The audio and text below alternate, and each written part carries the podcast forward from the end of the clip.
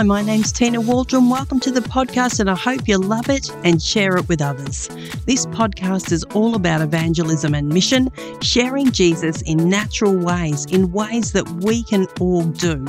I interview people right across Australia and also overseas to hear what's working and how that ultimately applies to our lives, no matter who we are. Some weeks I jump on and do a little teaching myself. I hope it's helpful for you. Don't forget to check out our other free resources on our website. Now, let's get into this week's episode.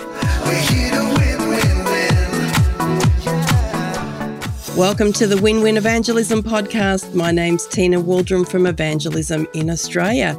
Today I've got an interesting conversation for you about Christian pain and the power of witness. I'm talking with Stewart Bogle, and Stewart began his professional career as a teacher and then became a principal, founded a children's book publishing company, and began Australians Together, which is where many of you may know Stewart from. At the moment, he's exploring that next season that Jesus has for him. What is so interesting, Stewart, is that you have this huge story, personal story of pain. So, welcome to you, and how are you today? It's good to be here. Thanks, Tina. And I'm doing very well. Looking forward to our conversation. I cannot believe your own personal story of pain. Uh, you and I have known each other for a number of years, and I know you more in a professional capacity uh, through Australians Together. The story of pain is very moving. Can you give us a little bit of an overview of the pain that you've experienced as a follower of Jesus? Sure. It might take a little while, but I'll uh, try to give you that short, sharp summary of it. Look, I experienced my first real uh, episode of pain when uh, I was following the Lord and we were serving, and my wife and I and our kids were serving at a Bible college called Capernwray in Australia. I was just loving what I was doing and really believed that the next 20 years would be filled with joy as we worked in this place and we saw it grow and develop. But there was a moment in time when I remember my wife walking through the door and she had a look on her face. She'd just been to see a doctor for the third time about a lump in her breast. And so when she walked through the door, I knew in that moment that it was no longer that uh, idea that it was just a blocked milk duct because she was breastfeeding. I knew it was cancer. And that began a, a journey that was just incredibly unsettling. It was like our whole world got turned upside down and everything changed. And I look back, and that's a long time ago. That was 20 years ago. And I look back in that, uh, on that time and see how that really did shape things going forward. And so we went through a real battle believing and trusting in God that He could do a miracle. And we knew He didn't always do miracles, and we knew we decided we were going to follow Him regardless of what happened. But we hoped, like anyone else would, that there'd be that miracle. And so to the last minute, we continued to pray and to ask God.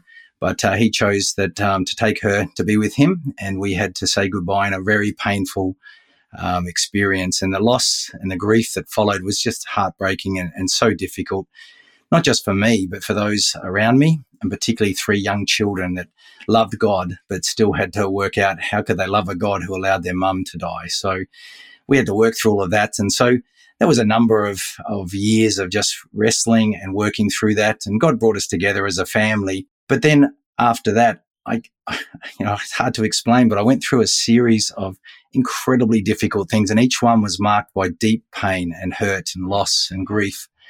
And it went over and over again. And I could tell you each one that would take too long and actually put it together in a, a book that I was writing based on the journal that I'd been filling out all that time as I, I didn't know how to process all of this stuff that was going on and the pain I was experiencing. And, and again, to reconcile that with a God that I knew was all powerful and all loving. And yet somehow he was allowing these things to happen over and over again.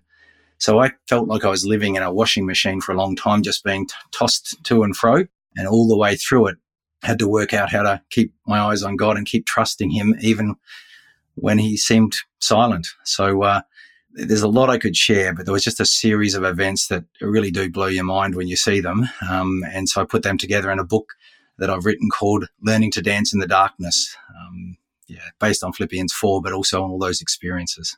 I'm very, very sad to hear that story again. That really just shreds me, to be quite honest, to hear that. I, I think, Stewart, that my own experience and talking with people is that there seems to be something inbuilt in me that I feel that as a Christian, I should not have to go through pain like that. Is that true to many Christians, or is that just something that I struggle with? No, you're definitely not alone at all. In fact, one of the things I feel like I discovered was what I call a secret society of the hurting. Because once my story came out, suddenly people I knew and a whole lot of people I didn't know made contact. And suddenly it was like, oh, you've joined the club or you understand. And some people had kept this quiet because they, they came from a theological background that said that everything should work out and I should just trust God and everything's going to lead to healing or hope or whatever it was. And there were others who came from a more conservative background and just went, Oh, this is what you expect in a fallen world. So we just hang on till we get to heaven. So I, I sort of came across a whole range of people, but many people I think do have that belief that this shouldn't happen and this isn't going to happen to me because one, I've given my life to God who's all powerful and all loving. And two, um, I just can't believe that a good God would allow this. So I'm going to I'm going to believe that he's going to fix it all up, but I don't understand why it's happened to me. So I think there's this wrestle, and depending on your views of God and your experience in life, it can be a really tough wrestle to undergo. Yeah, absolutely. I'm glad you're starting to be more uh, vocal about this. I have found in my own life, Stewart, that the transformation of my own self has been remarkable in those spaces. And it has actually helped me. And, you know, we know that this show is about ultimately helping others around us that don't know Christ. Have you found that things have changed in your own life, that you've been more helpful to those around you? Yeah, I think things have dramatically changed for me. I think everybody struggles with pain and loss and things that they're going through, whether you're a, a, follower of Jesus or not. And I think in the darkest times, everybody turns to some divine spiritual thing that, and hope that there's something bigger than themselves. And so I, I think that for me, what's happened is, I, to be honest, I spent a lot of time just wrestling myself and going through stuff myself, helping my kids, working through grief. And I'm not sure I was that available to everyone else to help them. Uh, but over time, I, I realized that there were a lot of people that were there for me and I wanted to be there for others who were going through things. And so suddenly people started reaching out. Sometimes it was pastors, sometimes it was other other friends who'd say, "Look, I know someone who's going through something. Would you mind having a chat with them?" And so I, I did that a lot, and I began to see that people were just hurting, and I didn't have a silver bullet. And in many ways, I represented death because my wife passed away. So the hope that people were going through, they weren't quite ready to talk to me, but because they, they saw that in me, I hadn't realized the things that I'd hoped and prayed about. Now, I think that's again a theological position. I, I, I, feel like God did answer our prayers in so many ways, just not always in the ways that I wanted. So I, I began to see that I had a, an opportunity to help others as they navigated their storm or their deep waters. Not to tell them it's not going to work out, because I believe God does the miraculous and He can do the miraculous. He just doesn't always do it. And I don't get that. If I was God, I probably would do it differently, but I'm not God. So I just wanted to help people to say you have a choice as you journey through this. You can either turn away from God, and we all understand it, or you can turn to God and he'll continue to walk with you. And so I think that was the voice I had to share if people wanted to talk. And I began to see that it's always been in my life. In fact, when I was 18, I got saved and, you know, I had the the gift of the gab. So I probably would have made a good salesman or something like that. But there was just something in me that made me want to do things to help others. And I came across a John Keats poem once that said, I'm ambitious of doing the world some good. And that I grabbed hold of that made that my mantra. I wanted to do some good in this world. And so I had different plans for what that good would look like.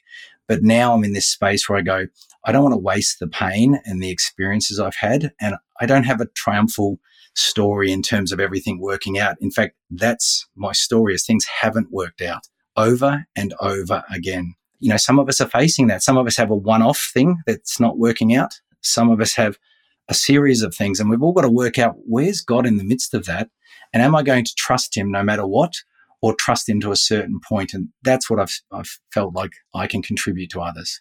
And do you find that you can authentically have that conversation, you know, with neighbours and the community around you? I mean, personally, myself, I find that I can share with people more about pain and say, oh, you know, just kind of uh, half heartedly or jokingly, uh, I can say things like, Oh, I actually have a faith, but I've got to tell you, it's been really hard. I seem to be able to make that connection more with people when I'm talking about these hard things rather than some of the other, you know, less deeper things of the faith.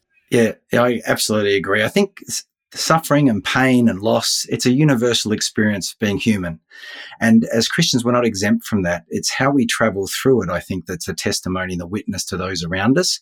It's when we put a spin on it and we try to make God look like, you know, he's going to fix everything up. And if we just follow him, um, it'll all work out because it doesn't for everyone. But what we have is a hope in something bigger than ourselves. We have a hope in what's beyond this life, that this is a shadow of things to come. And I think that conversation is one of the ways that can connect with people who are, are not yet followers of Jesus. And we do it in a way that's, I think, raw and vulnerable and real and not triumphal and not trying to spin it in a way that absolves God of responsibility, but recognizes God's right in, it, in the middle of our mess too. And that can actually open a door for a conversation about what real faith is in the storm and not just what this other sugar coated one, sometimes triumphal one that doesn't relate to the person going through difficult times. But like you, Tina, I've experienced that thing where people have said to me, if this is what following Jesus looks like, I don't want to follow him. I don't want a God like that. And so we, we, we've got to have that conversation too. Yeah, absolutely. Because we're not here to defend God and kind of, you know, ma- or make him appear to be a genie in a bottle that can just answer everything. And I'm sure he's not wanting us to do that. What are you hoping that the world around see in you, Stewart, having been a person that has gone through many, many challenges? What are you hoping that people see, or what do you think they do see? Well, I hope they see that there's a resilience in me, that um, I keep getting knocked down and I keep getting up. And uh, in the work I did with Aboriginal people across the country over the last 14 years, one of the things they said to me was, you keep getting knocked down, but you get up with a smile on your face. And that's why we, we work with you. And I, I hope they do see not, not a triumphalism, not an optimism, you know, there is an optimism, but I hope they see hope in me and that there is a way to go through your pain, not try to get around it because we often can't get around it, but to go through it and not lose yourself, not lose your way, nor lose your faith. And so I, I hope that's an encouragement. Yeah, I know the, the word encouragement actually, when I studied it years ago, it was this idea of coming alongside and bringing courage to people. Um, it's not just patting them off and saying you'll be right, patting them on the back and saying you'll be right. It's getting alongside them, and that's what I hope. What I'm working on now, the book and then the website that's coming, that there'll be content there that helps to encourage people through their struggle. So, you know, I hope they see something real too. So. That's my that's my hopes. And I'm sure they will, Stewart. Um, it's so encouraging to hear the possibilities of what's in the future. Do you think it's made you more effective and more authentic having to go through these things? You know, sometimes I feel like God has had to allow some things in my life for me to become that more honest or true, authentic witness. Yeah, I, I'm cautious how I say this in case it comes across in the wrong way, but I'm not sure it's possible to really grow and deepen your roots and really form into who God wants you to be without tough times. And of course, we don't want them. I would have done anything to, to stop my wife going through what she went through, my kids having to witness what they went through. I would have done anything, but I'm not going to waste that. And it has helped me to grow. It has made me more honest and it has made me more real. In fact, the book is based on that Philippians 4 passage. And I was preaching this just before we got the news. And I believed every word of what I said, where it says, you know, give thanks in all situations and um, be joyful always. And I believed that, but it was a principle. It's only when it came to what I went through that I had to see, does the principle actually live out in practice in my life? And if it doesn't, we shouldn't be preaching those things.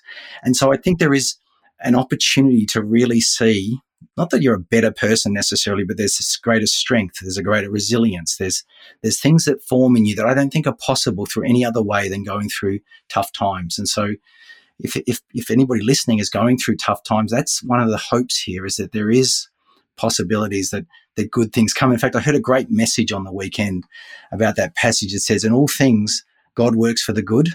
And you go, in all things, what are those things that we're going through? And this person talked about some people, their thing is grief and loss and pain and suffering. And you go, how could God bring good through those things? Well, careful how we define good, but there is good that comes out of those difficult things when we bring them to God and we allow God to walk with us through them. There can be real blessings that come out of pain. Yeah, and I'm sure that is a process to get on that side of it to actually grab that because that is the truth. You know, that 100% is the truth. I believe fundamentally that God can actually work those things together for the good in the correct way, like we're discussing. And we don't want to downplay people's hardships or pain at all but there has to be some hope in those pains. I mean, you you read and you see the sufferings of Jesus.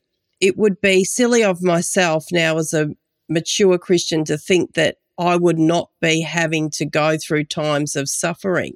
That is more that we read about Jesus than other parts of his life. Yeah, absolutely. And I think that's where you you've got to be a, a reader of the scripture who doesn't just look for those things that make you feel good there are scriptures everywhere that talk about difficult times, what people went through, what whole groups of people went through. And you go, well, where was God in the midst of that? How did he allow that? But you see the hand of God. Now, the flip side is I don't want to reduce it all to, oh, this was used to make me a better preacher or this was used to make me a better person. And so, because sometimes that reduces things like, I remember hearing someone saying, I know their heart was good. But when my wife died, they said, you know what, Stewart, I think God's going to use this to make you a much better speaker. And it felt like it was reducing her to be an object lesson in my life and saying, well, what does she do? Get to heaven and go, well, I fulfill my purpose to make him a better preacher. We have to be careful about doing that sort of stuff, but you can't read the scriptures and not see that there is pain and suffering. God promises to be, be there with us through it all. He just doesn't promise to rescue us from each of those. And that's the, the danger if we don't read the scriptures correctly. Yes, absolutely. Thank you for unpacking that so well. In the last 12 months, you've gone through some more challenges, really sad. Can you tell us briefly a little bit about those? Yeah, so last year I decided to finish the book. And what I'd done is I wrote at the start, I said, I'm keen to finish this because it's taken many years to get back to it. It was a very painful experience going back through all the memories and writing it. But I, I said, I'm keen to finish the book before one more chapter of content happens. and then I put a little star down the bottom that said, too late, just got a phone call from my daughter. Uh, because my daughter, who's, you know, she's, she's so special to me, but she married the love of her life, her childhood sweetheart, and they'd been together for a number of years. And then they got married just out of COVID, but they could only have a very small wedding with only a, a few people because of COVID. And they determined that a year later they'd have a public one. And that public wedding took place last December. And it was just such a beautiful occasion. I had the privilege of walking my daughter down the aisle, but then also taking the position of um, marrying them in a beautiful ceremony. But we knew that her husband had been uh, diagnosed with uh, cancer. And so he was battling that as a young fellow, strapping young man, just a cracker of a young man. But that cancer spread. And post their wedding, you know, almost immediately afterwards, it spread and it just you know continued to really do uh, incredible damage to him. And only a few short months later, he passed away earlier this year. So I then found myself at the funeral, now sharing in a um, at, at the death of this young man. So I've watched my daughter go through incredible suffering. She was a seven year old who cried out to her all powerful, loving God for her mother to be healed and watched her die. And here she was now a 28 year old crying out to the same all powerful, all loving God to heal her husband, and she watched him die. And in between, she'd prayed for so many things through watching what I'd gone through and what she'd been part of, and she hadn't had many prayers answered. And so I found that very difficult to watch. Uh, suffering yourself is one thing, suffering, watching those that you love suffer is another thing. And so that was really difficult thing to re- reconcile. But you know, we've had many conversations and it's still pretty raw for all of us, but particularly for, for, for my daughter and, and myself. We talk regularly and, and we talk about where God is. And she said, I'm never going to turn my back on God. I just don't understand him, Dad. And I said, that's okay. He, he can handle that. And so, yeah, we've continued to go through some stuff and, um, it's not working out the way we'd want, but we're trusting God. And I think that's the faith journey is to trust him, even when you can't see the answers or you can't see what you want and to know that somehow in some way he's there and he's working and he loves us. So um, it's been hard this last year. That is, yeah, really difficult. Stewart, let me ask you for some tips because if someone can give me some tips, you certainly can. It can be helpful for those that are listening. So, just to help the world around me, friends, neighbours that are going through excruciating pain. And I don't want to be that really shallow Christian that engages with them. What type of things can I say? What can I be doing? What should I not be doing and saying, you know? Yeah, I think that's really important. One of the things I'd say is you're going to need a whole lot of grace for people around you because people are going to get it wrong. People are going to say the wrong thing. They're going to do the wrong thing. They're going to be overly present or not present at all. And so I think you do need to steel yourself that you're living with people who will make mistakes. But one of the things that I, I realized is I think that Job's uh, friends get really bad press because everyone talks about the fact that they'd made all these mistakes. But I tell you, I think they were incredible because it says when they first heard about the situation with Job, they dropped everything and they went to be with him and sat in silence for seven days. I go, cannot tell you how how impressive that is. It was only when they felt the need to open their mouths and explain what God was doing that they, they mucked it all up and made his, his suffering even worse. So I think being present with people, reaching out to people, but not feeling like you need to explain things all the time, why God is allowing this, or trying to champion them in their faith. In fact, part of what I'm doing with Resilient uh, Souls, which is this website that I'm developing, has been asking people what helped for you, what didn't help. Universally, it said, listen, let people talk and listen to them without having to step in with all your ideas. So I think being present with people, I think listening to them and just being really sensitive to what they need. I used to get, I, have developed a habit when I see people are going through stuff to say, what do you need from me right now? Do you want to talk football? Do you want to just distract yourself or do you want to, me to sit silently or do you want to just bounce off me what's going through? And I find when you do that, people sometimes they don't know what they want, but sometimes they can guide you. And that's really important. So I think there's practical things that you can do as well. You know, if someone's got children, just taking the children off their hands for a little while. If they've got struggles with meals, it's those practical things with meals. But there's a whole lot of there's a whole lot of things I want to say about that. But there's the practical stuff can be really difficult too because it feels like you've got this obligation to respond and thank and return dishes and all of those things.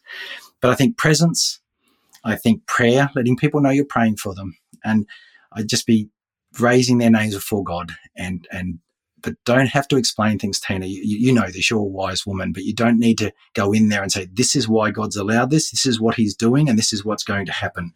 I think sitting with people in their suffering and in their confusion is a really powerful thing to do. Yeah, and sometimes we're not good at that. And you, I'm a fix-it type of a person, Stewart. I like to fix things, and so um, I just, I don't know why, but I just like to fix things. So, I, and I have had to learn in these spaces uh, with my community around me to not go in with that mindset. Oh, here I'm the savior. I'm going to fix this for this person um, that's going through tough times what do you think you've learnt the most? What do you think you've learnt the most through the through all of these experiences about Jesus that you think this is gold? Not that we want everyone to go through these experiences, but what have you learnt about him? Even as you say that, I just know that what's going to come out is going to sound a bit trite, but I've I've learnt that he's always present he really loves me. And I learnt that through night after night for years, going out onto my outside under the stars when my wife had gone to bed and I just prayed and I just prayed. And I never heard his voice. I never heard him speak back on it, but there was something about his presence and knowing that he was never going to leave me, knowing that none of this was a surprise to him, knowing that he knew what the next step was, even though I had no idea. So that gave me this incredible strength as I was going through things to go, never will you leave me, never will you forsake me. And even though I want a whole lot more presence right now, a whole lot more touch and voice and all of those things, you're there. And then there's just this, you know, this has been 20 years, the 20 year journey of going through thing after thing after thing that just buckled and threatened to break, break our family. And to know he loves me. And that kind of sounds funny if people are listening or they read the book and go, how could you think God loves you? After all of that stuff, and I go, I just know it. I just, I just have that confidence that God loves me. And so I'm going to keep trusting him. So that sounds like the typical thing out of a Sunday school answer, but it's, it's, it's true. And that's been my experience and it's been reinforced. Um, I think I've learned a lot about myself too. So that's um, as much the journey of what I've learned about God as about myself. So yeah, it's been quite the journey. Mm, mm, gosh, the power of story. I mean, I know you as a storyteller. Do you think it's acceptable and do you think it's helpful uh, to just be able to share these unique stories with people around that aren't Christians? I, I absolutely do. And I think there's, in a funny sort of way, there's a authenticity that comes to you when you tell your story because you can't argue against your story. This is my story. This is my experience. This is my hope. This is my belief. And so it opens doors for people. And I've, I've noticed people walk through those doors and they ask question after question after question. And so it gives us an opportunity to share stories. So I love this idea of storytelling. I, I want to tell my story to not waste the pain. I'm inviting a whole lot of people to come on this podcast that I'm going to be doing to, to share their stories because I have a perspective, but they'll have perspectives too. But all told, what I want to do is help influence the stories of others. So we've all got a story of things that have affected us, things that have impacted us, things that have shaped us. And we can either recognize those things and, and that we can be defined by them, or we can actually recognize the impact they've had. And then we can help write a new story, the next chapter of our story differently with more hope and optimism um, and resilience. And so I want to not just tell stories, I want to help shape stories too for people who are going through tough times. Mm. Oh, what a great answer. I love that so much to just think about just in your response there. Well, this has been a lot of fun. I'm going to drop into our show notes all the links so that you can stay connected to Stewart and some of the great new things he's doing, to the book that he's written as well. This is going to be fascinating. I can't wait for you to actually start your own podcast on this topic. I'll be listening away for sure. This has been wonderful. Stewart, thank you so much for giving us your time today. It's been very insightful. Thanks so much, Tina. Thanks for listening to this week's episode. I trust it's been helpful for you. Hey, don't forget to check out our free sample course on missionwithgod.com forward slash free sample. Hope it's a blessing to you. See you next week.